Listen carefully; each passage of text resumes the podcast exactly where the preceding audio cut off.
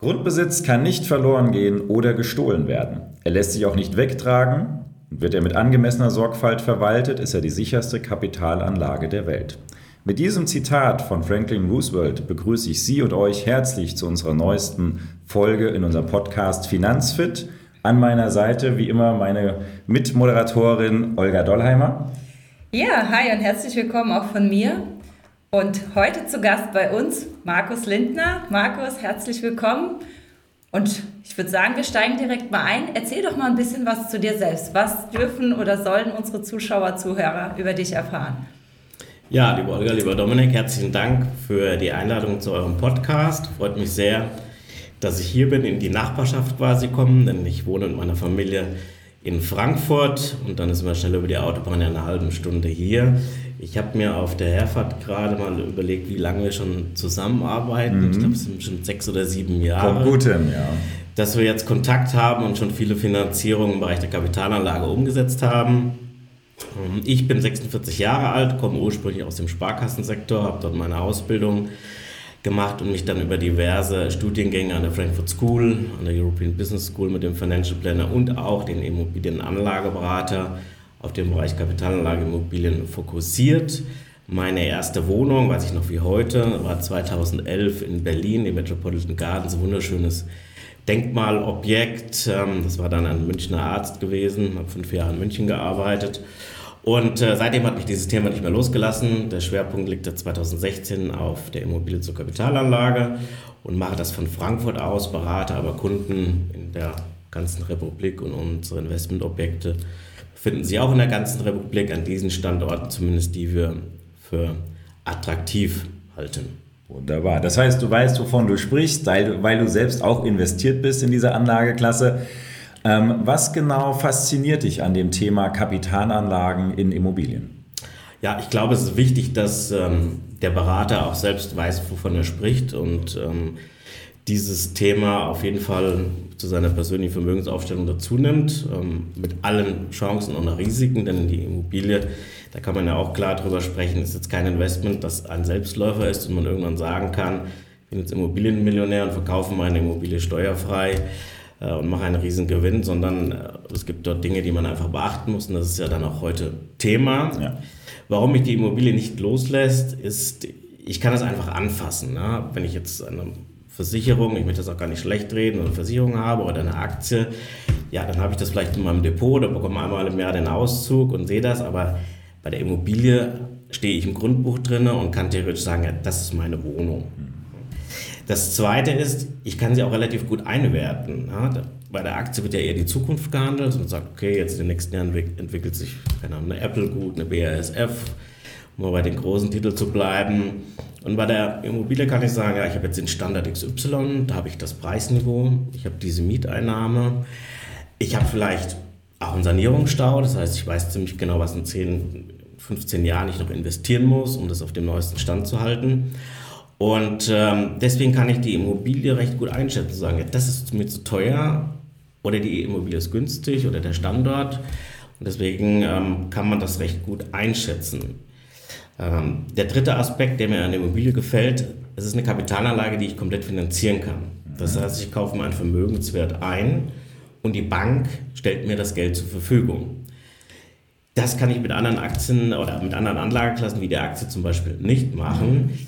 Denn die Bank sagt klipp und klar, die Immobilie, wie wir es schon in dem Intro hatten, ist das sicherste Investment, was es gibt. Sicherlich ja. haben wir auch ein paar Schwankungen drin in den letzten Monaten, haben wir das ja erlebt. Aber insgesamt habe ich doch eine konstante Wertentwicklung bei der Immobilie und da sagt die Bank, ja, das passt für mich, das ist eine große Sicherheit für mich, deswegen finanziere ich das Ganze auch und kann somit von dem kompletten, von der kompletten Investitionssumme auch profitieren, was die Wertentwicklung mhm. angeht.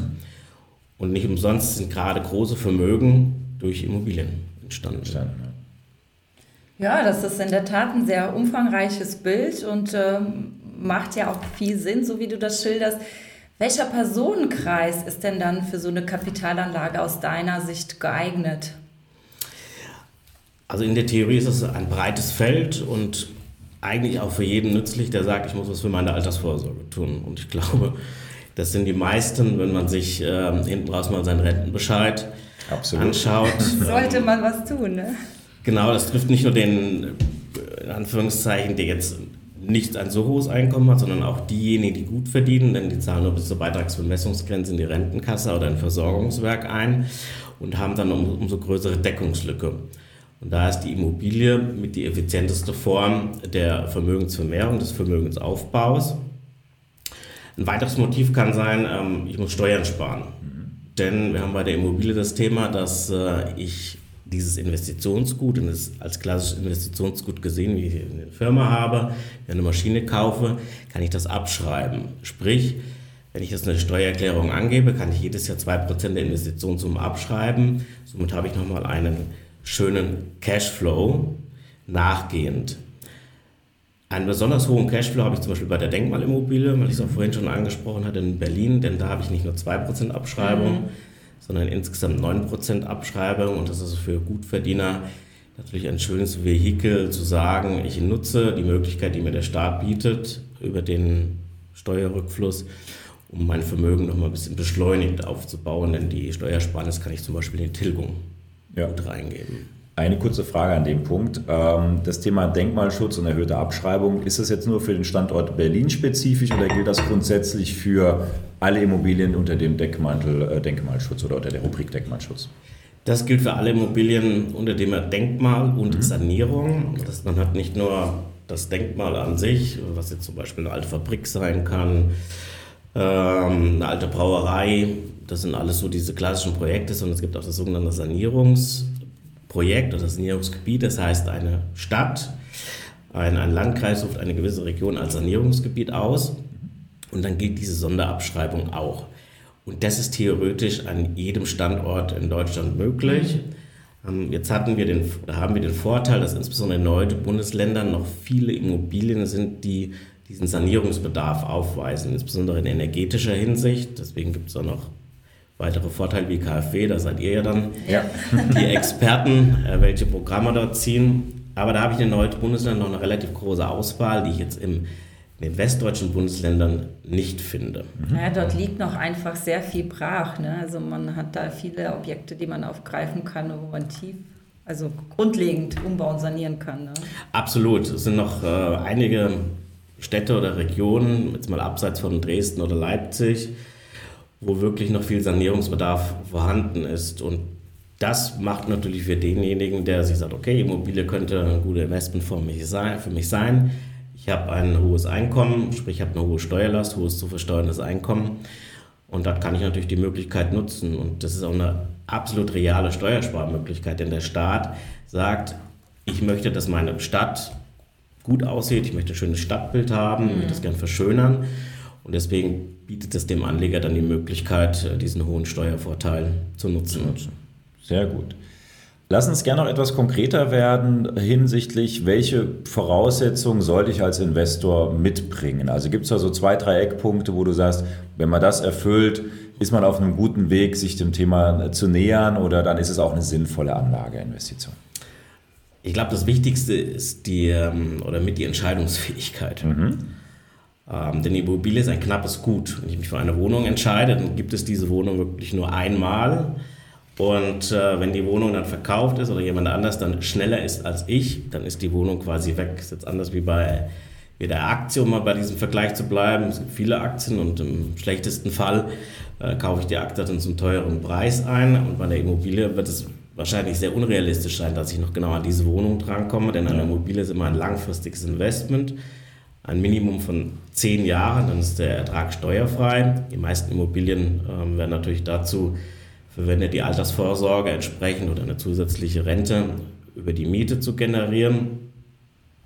Und ähm, deswegen ist es wichtig, dort zu sagen, ja, ich bleibe an dem Ball dran, wenn ich einmal ähm, mit diesem Thema in Berührung gekommen bin und setze das dann auch relativ schnell um, denn jeder Monat, wo ich keine Miete habe oder keine Steuernahme generieren kann, ist natürlich ein verschenkter Monat. Das, was die ähm, harten Zahlen, Daten, Fakten sind, da kommt ihr, glaube ich, wieder mit ins Boot. Denn wie schon angesprochen ist es der Normalfall, dass man eine Immobilie finanziert, um diesen sogenannten Hebeleffekt auszunutzen oder die Möglichkeit, dass die Bank einem das Kapital zur Verfügung mhm. stellt. Und dort ähm, kann man theoretisch mit 10.000 Euro Eigenkapital und ähm, sagen wir ein Einkommen von 2.000, 2.500 Euro schon ähm, eine erste Wohnung kaufen. Ja. Vielleicht nicht in Frankfurt aufgrund der doch hohen Preise, aber es gibt ja auch andere attraktive Standorte. Ja. Also eigentlich im Grunde ja relativ geringe Einstiegshürden im Prinzip und ähm, die Investition wird dann eben in der Angemessenheit zu den sonstigen wirtschaftlichen Verhältnissen ausgewählt. Aber es ist eben nicht so, dass diese Anlageklasse nur dem ganz großen Vermögen im Prinzip zur Verfügung steht, wenn wir uns dich da richtig verstehen an der Stelle. Genau, also mhm. theoretisch der Durchschnittsverdiener, oder man sagt, wenn das Studium vorbei ist oder die Lehre vorbei und unser ersten festen Einkommen, dann kann ich schon mit diesem Thema starten. Kann man loslegen, ja. ne? Genau. Das wäre auch der erste Ansatzpunkt zu sagen, ihr seid die erste Anlaufstelle, ja. Ja, bevor man sich diesem Thema widmet. Das wäre ganz gut, in der Tat, genau. Du bist gerade auch schon ein bisschen darauf eingegangen, aber wenn man jetzt letztendlich nochmal genauer drauf schaut, wodurch unterscheidet sich denn am Ende so ein Immobilieninvestment von den klassischen Anlageklassen? Also wenn du es nochmal vielleicht in ein paar Punkten prägnant zusammenfassen würdest. Fangen wir mit einem Nachteil an. Die Immobilie ist natürlich weniger fungibel. Mhm. Wenn ich eine Immobilie kaufe, dann habe ich erstmal die Erwerbsnebenkosten. Ähm, das ist genauso wie beim Eigenheim auch, bei der Kapitalanlageimmobilie, das hat Grunderwerbsteuer. Die geht von 3,5 bis 6,5 Prozent. Ja. In Bayern sind es noch 3,5 Prozent, aber das ist eher die Ausnahme. Und ähm, dann habe ich noch den Notar. Das heißt, ich brauche schon mal einen Saldo XY, den ich investiere und dieses Geld muss ich ja dann theoretisch erstmal verdienen und kann nicht von heute auf morgen sagen, ich verkaufe die Immobilie mhm. wieder, weil auch der Abwicklungsprozess zum Verkauf, das dauert wieder einige Wochen bzw. Monate. Bei der Aktie ist es so, ich drücke auf den Knopf und die Aktie ist verkauft. Die Komponenten, was das Immobilieninvestment ähm, spannend macht oder vielleicht sogar einen, einen, einen Tick ertragreicher ist, ich habe auf jeden Fall die Sicherheit von dem Investment. Die Schwankungen im Immobilienbereich sind sehr gering. Ja, selbst in den letzten äh, 24 Monaten, die Immobilienbereich ja turbulent waren, ja. gab es natürlich Immobilien, die jetzt in Regionen, die außerhalb der Ballungszentren liegen oder einen schlechten Energiestandard hatten, die wirklich verloren haben. Aber im Neubaubereich gab es keine oder kaum Preisnachlässe. Im Gegenteil, die Preise sind sogar teilweise gestiegen. Das heißt, selbst wenn ich eine Krise habe, wenn man die jetzt so nennen kann, aufgrund der hohen Zinsen, sind die Immobilien doch sehr konstant geblieben in ihrer Wertentwicklung. Und nicht umsonst sagt man auch das Betongold. Mhm. Dann habe ich einen konstanten Ertrag mit meiner Mieteinnahme und mit meiner Steuersparnis. Spannend dabei ist auch, dass die Mieten ja in der ganzen Zeit unverändert ähm, geblieben sind oder zum Teil sogar gestiegen sind. Ne? Also trotz dieser turbulenten Zeit, die wir auf dem Immobilienmarkt in den letzten Monaten hatten. Ja, teilweise sogar extrem. Mhm. Ja. Also, Gerade wenn bleiben wir bei Berlin, ich ja teilweise 20% Mietsteigerung binnen Jahresfrist gehabt und das ist Wahnsinn. schon enorm. Ja. Das macht auch ja, nicht nur den konstanten Ertrag, den wachsenden Ertrag, und der Wert einer Immobilie wird ja auch nach, dem, nach der Mieteinnahme gemessen. Wenn ich jetzt 20 Prozent mehr Mieteinnahmen in zwei, drei, vier Jahren generieren kann, dann kann ich vielleicht nicht komplett sagen 20 Prozent, aber ich weiß doch, dass meine Immobilie wahrscheinlich im Wert 10 bis 15 Prozent gestiegen ist. Und ähm, wenn wir uns den Markt anschauen, wir haben ein sehr knappes Wohnungsangebot, wir haben eine sinkende äh, Anzahl an Fertigstellungen oder Baugenehmigungen, die erteilt werden. Und das heißt, der Markt ist sehr knapp. Wir haben weiter hohe Zuwanderung, hohe Nachfrage nach Wohnraum. Deswegen ist die Wahrscheinlichkeit sehr hoch, dass die Mietpreise, die Mieten in nächster Zeit auch steigen werden und somit auch die Immobilienpreise. Ja. Und ähm, dann das Thema Steuern hatten wir schon. Das ist die steuerlich attraktivste Anlageform. Ich kann, bei der Aktie kann ich keine steuerlichen Vorteile generieren. Und bei der Immobilie kann ich auch Sanierungsaufwendungen oder alle Aufwendungen, die ich mit dem Erwerb der Immobilie habe, sei es nur ein Besuch bei euch als Finanzierungsspezialisten, kann ich theoretisch von der Steuer absetzen. Und hinten raus habe ich auch nochmal ein kleines steuerliches Bonbon. Denn in der Regel ist es so, dass Immobilien oder Kapitalanlage Immobilien im Bestand bleiben.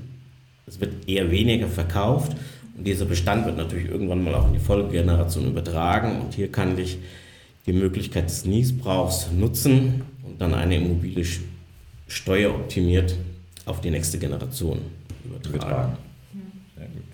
Das aber nicht ohne Steuerberater, denn ganz wichtig, wir sind keine Spezialisten in diesem Bereich. Absolut. Ja. Ja, jetzt hast du mich gekriegt. Ich bin motiviert. Ich möchte in das Thema Immobilieninvestment einsteigen. Wie mache ich das denn jetzt am besten? Wie finde ich die passende Wohnung, die richtige Größenordnung oder Investitionsstandort für mich? Also es gibt da zwei unterschiedliche Wege und jeder Weg kann auch erfolgreich sein. Mhm. Das heißt, es gibt zum einen die, die nennen sie immer Ochsentour, zu sagen, okay, ich widme mich diesem Thema und melde mich in den gängigen Portalen an, wie Immobilien Scout, Immowelt, was es dort alles gibt und screene den Markt und ähm, setze mich dann auch teilweise, ich habe einen Kunden, der sagt, oh, ich habe jetzt wieder heute Nacht zwei, drei Stunden vor dem Immobilien Scout gesessen und habe mich diesem Thema gewidmet. Auch das kann erfolgreich sein. Ähm, ich muss aber auch bedenken, dass es mit viel Arbeitsaufwand verbunden ist, weil ich muss die Wohnung besichtigen. Dann weiß ich nicht, ob ich den Zuschlag bekomme. Ich weiß nicht, ob die Bank die Immobilie richtig einwertet. Also ich habe da sehr viele Variablen und möglicherweise mache ich auch den einen oder anderen Fehler, der mich hinten raus auch Geld kosten kann. Ähm, für diejenigen, die sagen, ja, ich finde das Thema Immobilie, Kapitalanlage, Investition spannend, die sollten dann ähm, vielleicht mit den Spezialisten zusammenarbeiten. Das auch von Beginn an. Das heißt, von Beginn an kommt ihr dann schon gleich ins Spiel als Finanzierungsexperten. Und äh, meine Aufgabe, die Aufgabe von Immobilienexperten in diesem Bereich ist dann zu sagen, okay, welche Wohnung könnte zu dir passen, welcher Standort könnte zu dir passen, welche Art der Wohnung, also ich Studentenapartments, klassische Wohnungen, Denkmalimmobilien. Und dann auch zu sagen, wir nehmen dich bei der Hand und kümmern uns von A bis Z drum. Mhm. Denn du bist in deinem Berufsbild total verhaftet und deine Freizeit möchtest du mit deiner Familie verbringen, hast eigentlich keine Lust. Und viele Kunden sagen, Markus, ich möchte auf gar keinen Fall, dass mich irgendeiner von meinen Mietern anruft. Das ist mir das Allerwichtigste. Und das ist die Voraussetzung, zu sagen, ja, man nimmt sich äh, einen Spezialisten mit an Bord, denn die Wohnungen werden in der Regel auch von einem Verwalter verwaltet, der dafür natürlich auch Geld bekommt. Und somit wird der Mieter bei dem Verwalter anrufen, wenn die Klospülung streikt. Ein plakatives Beispiel. Ja. Dann wird dann nicht sonntags morgens das Telefon zu Hause klingeln. Das ist, glaube ich, ganz wichtig. Und meine eigenen Wohnungen und unsere Wohnungen werden auch von einem Verwalter verwaltet. Das heißt, ich mache da nichts selber und bin auch ganz froh drum und teilweise kenne ich sogar meine Mieter gar nicht. Wird wahrscheinlich dann auch das Thema Mieterhöhung etc. wahrscheinlich auch eben dann dort professionell umgesetzt und begleitet, wenn ich eine Mietverwaltung dabei habe, eine Hausverwaltung dabei habe äh, und es mir nicht selbst als Anleger obliegt, wo ich ja viele andere Themen tagtäglich in der Bearbeitung habe und das vielleicht mal durchrutscht. Gutes Stichwort, Dominik. Ich brauche eine Verwaltung auch, die anlegerorientiert arbeitet. Das ist ein Unterschied, ob ich jetzt im Eigenheim, in einer eigengenutzten Wohnung lebe oder investiert habe oder in eine Kapitalanlage Immobilie, denn ähm, die Verwaltung muss so denken, wie ich denke. Und das Thema Mieterhöhung äh, ist auch ein Thema zu sagen, ja, das kann eine Verwaltung professionell begleiten. Und so eine Mietanpassung ist auch nichts Schlimmes, sondern es ist einfach eine Art Inflationsausgleich oder aber auch zu sagen, irgendwann wird es bei der Immobilie auch Sanierungsbedarf geben und ich bilde von diesem Geld oder von dieser Mieterhöhung eine Rücklage. Und dann in fünf bis zehn Jahren zu sagen, jetzt muss der Treppenaufgang neu gemacht werden, beim Dach steht eine Sanierung an. Und das übernimmt natürlich auch dann der Verwalter für mich. Das heißt, ich habe jetzt keinen persönlichen Kontakt mit meinen Mietern. Das finde ich auch ganz wichtig. Ja. Ja, es ist ja in der Tat auch gerade bei so einem Thema auch irgendwo ein emotionaler Aspekt mit dabei. Insofern ist es ganz gut, dass da jemand Professionelles das macht. Ne? Wie wir jetzt auch rausgehört haben, ist es von Anfang an gut, wenn man damit ähm, mit entsprechenden Experten spricht, ob jetzt ähm, einer wie du, Markus, der die Immobilienseite begleitet, wir die Finanzierung, ein Steuerberater, sodass der Anleger von vornherein ein rundum gut, gutes Paket hat und gut begleitet ist. Genau, also man ist schon auf ganz viele Punkte eingegangen und ähm, vielleicht zusammenfassend nochmal die fünf äh, Top-Auswahlkriterien ähm, für ja, so eine Kapitalanlage. Wie würdest du die benennen? Ich glaube, es müssen ein paar harte Fakten stimmen, aber ein paar Soft Skills passen. Mhm. Ähm, zum einen investiere ich immer in Bevölkerungs- oder in Regionen, wo das Bevölkerungswachstum vorhanden ist. Das heißt, wo Zuzug stattfindet. Das sind natürlich die Ballungszentren, das ist auch ganz klar die Rhein-Main-Region.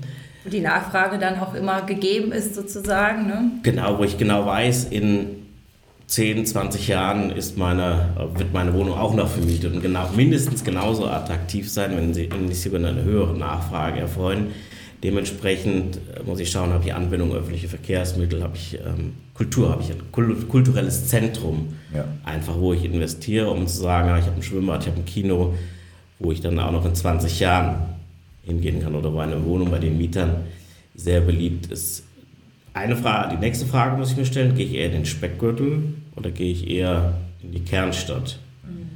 Denn ähm, da gibt es unterschiedliche Philosophien. Ich glaube, in der Kernstadt ist es oftmals sinnvoll, eher kleinteiligen Wohnraum zu kaufen. Wenn Sie hier als Student oder als äh, jemand, der ein halbes Jahr hier sein Praktikum macht, eine Wohnung bekommen, Sie kriegen eigentlich keine Wohnung. Ja? Der, mein Cousin momentan, der sucht verzweifelt eine Wohnung in Frankfurt und dem wird jetzt auf äh, kurze Zeit zumindest Unterschlupf bei uns gewährt, aber es ist sehr schwierig hier zu finden. Das heißt, ich muss immer schauen, wo ist die höchste Nachfrage. Währenddessen wiederum für Familien der Speckgürtel, glaube ich, nicht unattraktiv scheint, weil die Mieten auch einfach deutlich günstiger sind und ich mehr Geld, sprich mehr, mehr Wohnraum für mein Geld bekomme. Ein Softskill kann zum Beispiel sein, ähm, wie ist die Eigentümerstruktur mhm. in diesem Objekt oder diese Wohnung, die ich kaufe. Denn ich bilde eine Wohnungseigentümergemeinschaft, wenn ich eine Wohnung erwerbe. Und dort ist es wichtig, dass die Teilnehmer auch Interessensgleichheit vorweisen. Denn wenn ich jetzt, äh, mal angenommen, wir drei haben eine Wohnungseigentümergemeinschaft, ihr beide habt ähm, dort eine Wohnung und selber drin und ich bin der einzige Kapitalanleger und dann müssen wir uns einmal im Jahr zusammensetzen, gucken, was muss im Haus gemacht werden. Dann hast du schlechte Karten, würde ich sagen. Genau. Wir haben es gern schön. Ja. genau. Und dann habe ich es teuer, wenn ja. ich es schön habe. Ja. Ähm, deswegen ist es wichtig, dass wir alle in einem Boot sitzen und ähm, somit zukunftsweisende Entscheidungen treffen, die uns einfach nicht zu viel Geld kosten, weil es gibt Entscheidungen, die getroffen werden, wo ich dann zum Beispiel nicht die Miete anpassen kann. Ja, wenn ich jetzt eine energetische Sanierung mache, dann weiß ich genau, ich kann die Miete um 20 Prozent anheben mhm. als Beispiel. Aber wenn die Gartenanlage neu gemacht wird, dann habe ich, glaube ich, wenig Möglichkeiten, das ganze Monitor umzusetzen. Wichtig ist auch noch so die Diversifikation der Arbeitgeber an einem Standort. Das heißt, ich theoretisch Unternehmen aus unterschiedlichen Branchen, um dann Ausgleich zu haben oder im Idealfall sogar Zukunftsindustrien. Mhm. Ja, also wir reden hier von der, von der Tech oder von der Chipbranche und da gibt es in Deutschland zwei Standorte, zum Beispiel Dresden und München. Und da weiß ich ziemlich genau, an diesen Standorten werden hohe Gehälter gezahlt, was sich natürlich dann positiv auf meine Miete auswirkt, beziehungsweise auf die Wertentwicklung meiner Immobilie. Und von diesen Punkten bildet sich dann für mich ein Gesamtbild und sagen, ja, das Investment passt ähm, oder aber ich schaue halt, ob ich an einen anderen Standort gehe oder mir eine andere Wohnung mhm. dann kaufe. Spannend.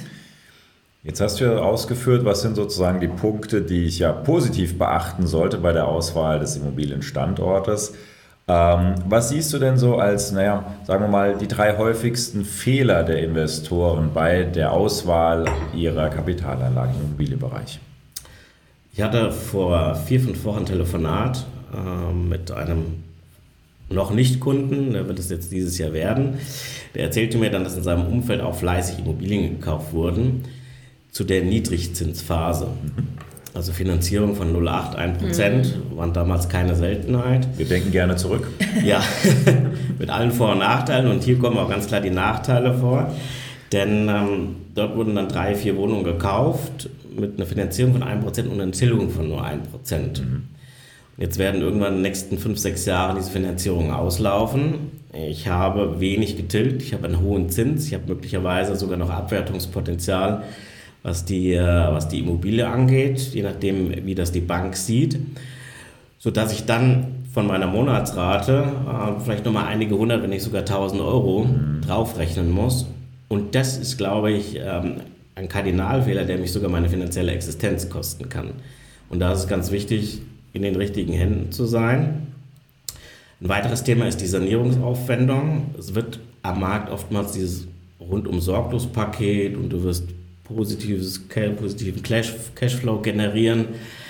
Das kann sein, dass das so ist, aber äh, es ist nicht immer so umzusetzen, denn irgendwann wird auch mein Mieter mal ausziehen und wenn ich eine ältere Bestandswohnung habe, dann habe ich ähm, im Extremfall sogar noch grüne oder rosane Badfliesen und dann muss ich genau wissen, dass 20.000, 25.000 Euro auf mich zukommen und ich das in die Wohnungssanierung stecken muss. Wenn Sie eine gute oder wenn der Anleger eine gute WEG hat, dann ähm, beachtet er das auch oder zumindest das Gemeinschaftseigentum gibt es entsprechende Instandhaltungsrücklage, die monatlich bespart wird.